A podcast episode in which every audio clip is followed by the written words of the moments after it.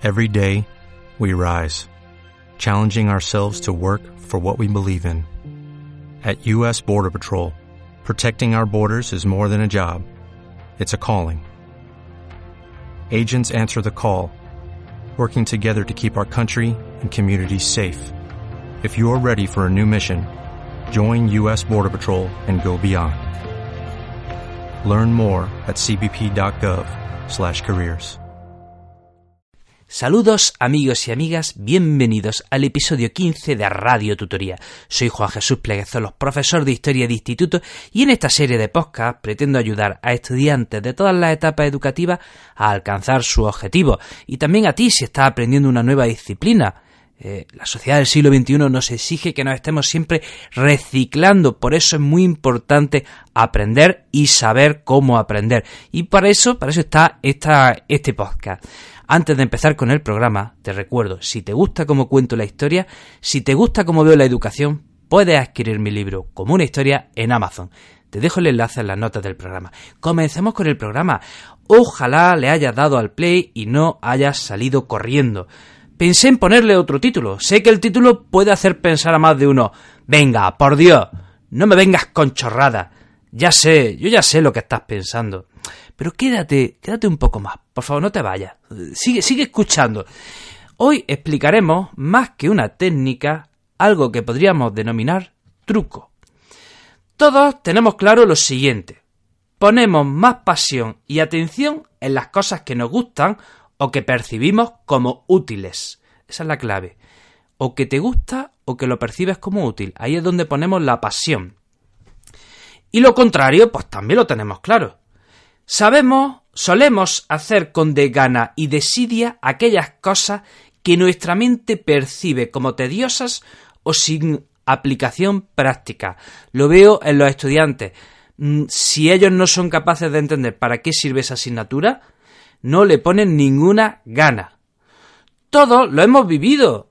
Eh, asistir a una clase cuya explicación del profesor te apasionaba tanto que luego ya no tenías que estudiar la lección para el examen, o al menos solo, solo con un repaso pues ya era suficiente. Y era tanta la atención que ponías en la explicación que tu mente ha retenido todo lo que decía el profesor. Y lo contrario también lo hemos vivido. A veces asistes a explicaciones tan tediosas y aburridas que tu mente rechaza ese conocimiento. En resumen, si te gusta una asignatura, el estudio es más fácil y llevadero, y es más que probable que saques buenas notas. Y si no te gusta la asignatura, o directamente la odias, el estudio será tortuoso y necesitará una inversión enorme de energía y tiempo, para algo que a lo mejor no necesitaba tanto. Miren, les cuento.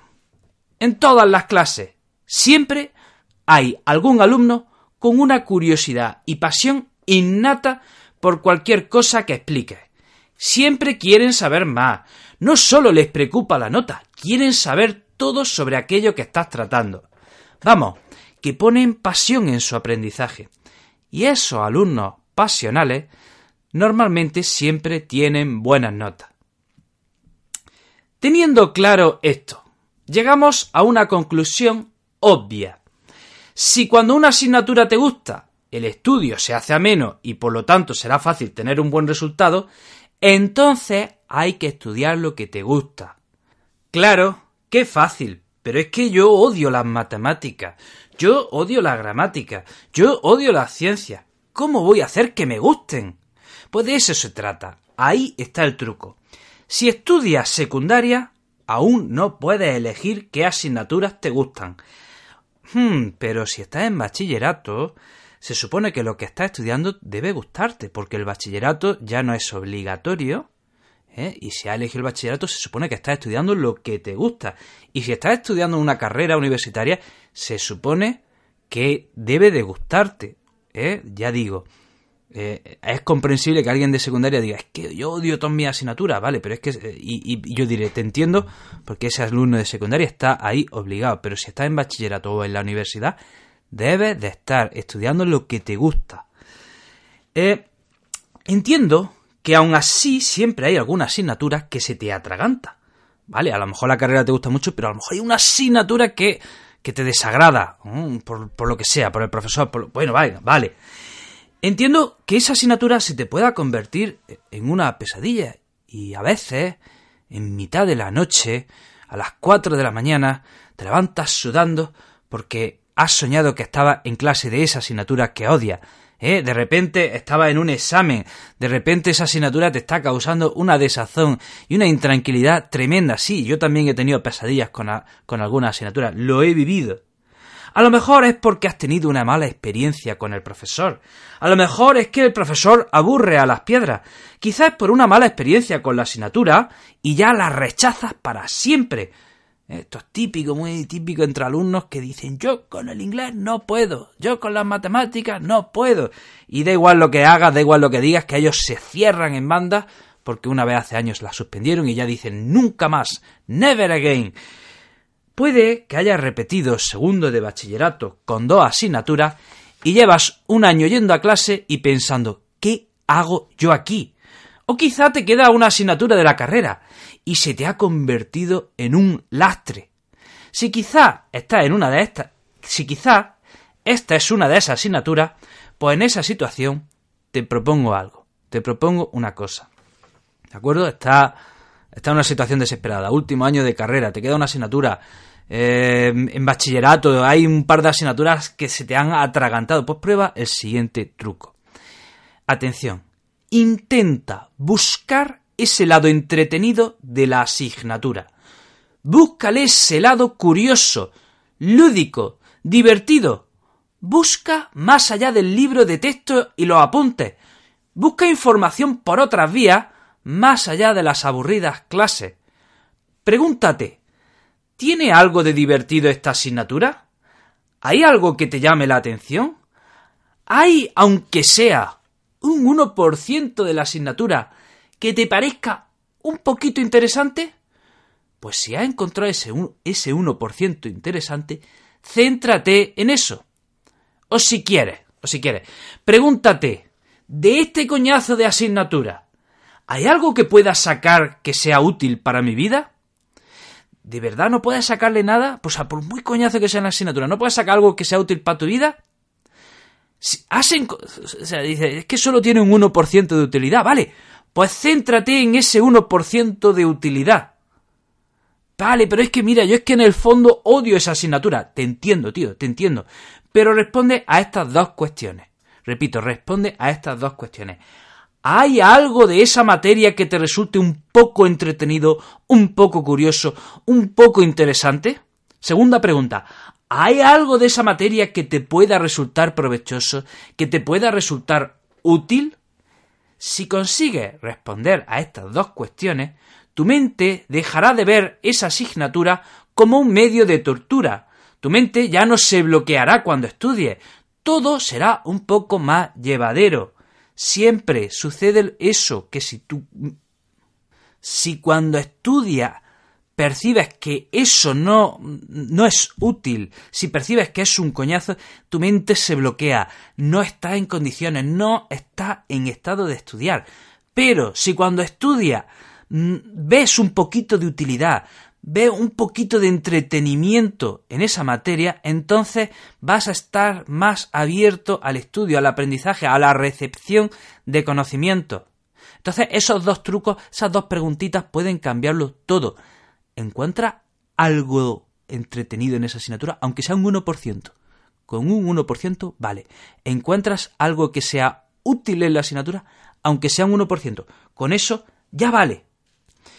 Imagínate que estás, por ejemplo, en cuarto de la ESO y llevas dos mil años suspendiendo el inglés. Estás convencido de que una maldición pesa sobre ti y nunca, jamás aprobará la asignatura. Un brujo te ha maldecido, oye, y no, no puedes aprobar el inglés. No, por más que lo intentes, por más horas que eches, no puedes aprobar el inglés. Pues te propongo algo. Ve un paso más allá. Antes de estudiar, imagínate lo siguiente. Imagínate que el mes siguiente tus padres se mudan a Inglaterra y te van a meter en un colegio inglés. O imagínate que, que tienes que ser profesor de inglés. o, que para conseguir el trabajo de tus sueños tienes que dominar el inglés. O sea, imagínate que, si te gusta mucho el fútbol, imagínate que te va a fichar un, equipo inglés, pero te exigen que, que hable inglés. Olvídate de la asignatura y de si aprobarás o no. Imagínate que tu vida depende de dominar el inglés. No estudiarás para aprobar el examen, estudiarás porque tienes que ser bilingüe para conseguir tu sueño. O sea, que tienes que ser un experto en la materia. Y con esa imagen ponte a estudiar. Insisto, no se trata, no estudies con la, el objetivo de sacar un 9, de sacar un 5, de sacar un 6, de aprobar. No estudias con el objetivo de aprobar. Estudia con el objetivo de ser un experto en la materia porque de alguna manera te va la vida en ello. Y bueno, si no han entendido esto, le voy a poner un ejemplo personal. Como este podcast, pues lo escucha, bueno, lo escucha gentecilla, pero bueno, bastante menos que mis podcasts de historia. Pues me voy a sincerar con vosotros, voy a contarle, permítanme que me ponga nostálgico y que le hable de tú a tú y en confianza. Les voy a contar una experiencia personal que ilustra un poco el tema que estamos tratando. Yo de joven eh, hice mucho teatro, ¿de acuerdo? Estuve en varios grupos de teatro y estuve eh, en algunas escuelas de teatro. Y bueno, una de las experiencias más apasionantes de mi vida la viví en Italia. Allí me fui a estudiar, a hacer un curso, estuve un año eh, en una escuela de teatro para aprender comedia del arte. Una, una, escuela que se llama la Academia del Arte, que está en, Arezzo. Y bueno, yo ah, me fui allí, yo no sabía ningún idioma, pero entendía que el italiano era fácil y que si me iba a Italia, pues no tendría problema en aprender italiano. Yo sí había leído en la página web que aquella escuela era, era internacional. Pero este aquí mi sorpresa que cuando llego a aquella escuela, tenía, no recuerdo ahora si 22 o 23 años, me encuentro que esa escuela era, era americana. O sea, todo el mundo, todo el mundo era allí o americano o inglés. Todos mis compañeros eran americanos, todos los profesores eran americanos. Ya digo, americano, inglés. Algún profesor, algún trabajador había en la escuela que era italiano. La cuestión es que en, en aquel en aquella escuela en la que yo estaba interno, eh, todo, todo el tiempo se hablaba inglés y yo no hablaba nada de inglés. Nada, nada, nada, nada, nada, nada, nada de inglés. Así que ustedes imagínense cómo lo pasé. Había dos opciones. O largarse de allí. O, o ponerte como una bestia parda a estudiar inglés. Yo no sabía nada. Así que imagínense, durante el primer mes, yo era el niño chico del colegio, eh, de vez en cuando alguien venía a mí a traducirme en un mal, en un, en un pobre italiano venía a traducirme lo que estaba pasando. Ojo, italiano que yo tampoco sabía por entonces, ¿vale? El caso es que durante ese mes estaba absolutamente inmerso en el inglés, estudiando inglés, sin parar de estudiar inglés, haciendo ejercicios, haciendo, estudiando, eh, estudiando vocabulario, haciendo ejercicios de gramática, practicando, practicando, practicando, practicando, hasta que al cabo de un mes, mes y medio, empezaba a entender un poquito lo que pasaba en la escuela, empezaba un poquito a hablar, a relacionarme. Al cabo de tres meses ya más o menos me podía integrar y, y bueno, pues más o menos acabé el curso con un nivel bastante aceptable de inglés. O sea, para, vamos, teniendo en cuenta que yo llegué allí, insisto, sin saber nada, sin saber nada, porque la gente que, los que, yo tengo 36 años, ¿no? Los que son de mi generación, ya saben que la enseñanza que hemos tenido nosotros del inglés era sencilla, ha sido sencillamente nefasta. La cuestión es que, bueno, acabé aquel año en, aquel colegio de teatro, acabé aquel año con un nivel muy bueno de inglés. Pero mi obsesión con el inglés continuó, continuó. después de volverme de, aquel año de Italia, yo seguí estudiando inglés. Nunca dejé de estudiar inglés. Mm, se me metió entre ceja y ceja que quería sacarme el B2, el B2, first, el First Certificate de inglés.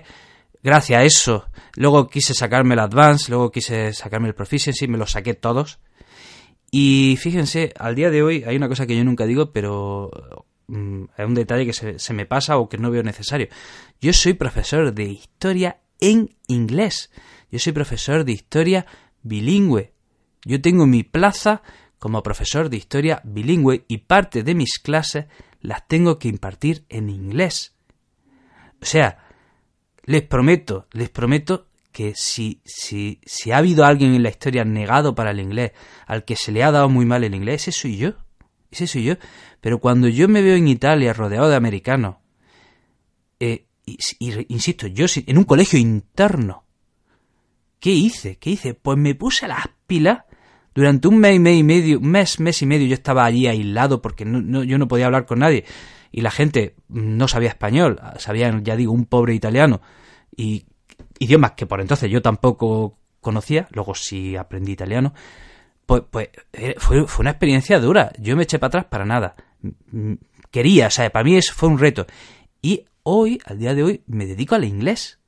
O sea, mis clases de historia, parte de ellas las tengo que dar en inglés. Me he sacado el B2, me he sacado el C1, me he sacado el C2. Y, y ahora el inglés es parte de mi vida, parte de mi carrera.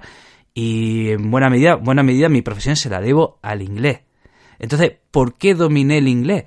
En un momento determinado, porque yo estaba en Italia y, oye, estaba es que por supervivencia, porque todos mis compañeros eran americanos. Y luego dije, luego se empezó a poner de moda, el, empezaban los colegios bilingües, yo ya tenía cierto nivel de inglés, yo había vuelto a Italia y dije, a muerta por el B2, que si me saco el B2, mm, encontraré trabajo. Y así fue.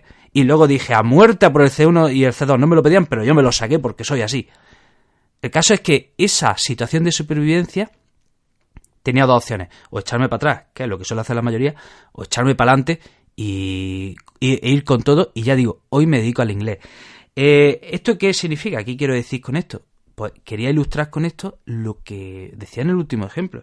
Si se te dan muy mal las matemáticas, si se te dan muy mal, yo qué sé, la gramática, la lengua, si se te da fatal, o sea, imagínate imagínate que el día de mañana te tienes que dedicar a esa asignatura. Si es la matemática lo que se te da muy mal, imagínate que es que el día de mañana eh, la única profesión que te ofrecen es dar clases de matemáticas. O si se te da muy mal la lengua, imagínate que eh, la única profesión que te ofrecen es dedicarte a la lengua. O ustedes me entienden. Conviértete en un experto de aquello que estás estudiando. Ese puede ser un pequeño truco. Lo que te apasiona siempre es más llevadero, ¿vale? Y si esa asignatura eh, se, se ha convertido en un horror, pues ya digo, intenta buscar ese 1% de la asignatura que es un poco entretenido. Intenta buscar ese 1% de la asignatura que te resulta un poco útil. Y cuando la encuentres, vea muerta por ello. ¿Vale? Busca en YouTube, mm, busca en YouTube documentales, busca en YouTube eh, o, o podcast o libros Ve más allá de lo que te haya dicho tu profesor y eso te puede ayudar a, abrirte más a la asignatura. Bueno, querido amigo, querida amiga, espero que te haya resultado útil este, llamémosle, truco. ¿eh? Haz que te guste. Haz que te guste. Si no puedes con esa asignatura, si se te da mal, haz que te guste. Es que se me dan muy mal las matemáticas. Apasionate por ellas. Odio las matemáticas. Enamórate de las matemáticas. No me gusta. Pues te fastidia. Eh, es lo que hay. Te tiene que gustar, te tiene que enamorar. ¿Vale? Y si esas matemáticas te llegan a gustar, te llegan a enamorar, vas a estudiar de otra manera. Vas a ir a clase de otra manera. ¿De acuerdo? Entonces, esto puede ser eh, una ayuda, ¿vale? Un pequeño truco psicológico, ¿vale? Enamorarte de esa cosa que, te está costando la vida ¿Vale? sí, pero, pero, es que me estoy engañando. Bueno, vale, pues finge. Finge que estás enamorado. Eh, finge ese amor por la asignatura y cuando apruebes, abandona la asignatura. ¿Vale? Pero hazlo, hazlo así que te puede ayudar. Uf, me, he venido arriba, ¿eh? me he emocionado. Eh, ahora me vuelvo a despedir por segunda o tercera vez, o quinta vez, ya no sé cuántas veces me estoy despidiendo. Bueno, querido amigo, querida amiga, eh, te recuerdo que tengo otros proyectos. Puedes seguirme en mi página de Facebook, puedes ser Juan Jesús Zolo, puedes seguirme eh, en mi canal de Instagram, El Profesor Inquieto. Te mando un abrazo enorme, enorme, enorme. Te deseo lo mejor y te espero en el próximo programa. Chao. ¿No te encantaría tener 100 dólares extra en tu bolsillo? Haz que un experto bilingüe de TurboTax declare tus impuestos para el 31 de marzo y obtén 100 dólares de vuelta al instante. Porque no importa cuáles hayan sido tus logros del año pasado, TurboTax hace que cuenten. Obtén 100 dólares de vuelta y tus impuestos con 100% de precisión. Solo con Intuit TurboTax. Debes declarar para el 31 de marzo. Crédito solo aplicable al costo de la presentación federal con TurboTax Full Service. Oferta sujeta a cambios o cancelación en cualquier momento.